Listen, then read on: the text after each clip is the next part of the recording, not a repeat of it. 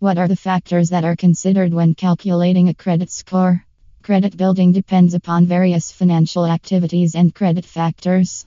When you check your credit report, you will find various factors with varying degrees of impact on your credit score.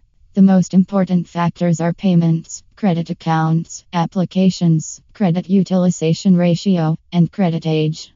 Let us explore in detail how these factors are used for calculating your credit score. A credit score is very important for easy and affordable borrowing.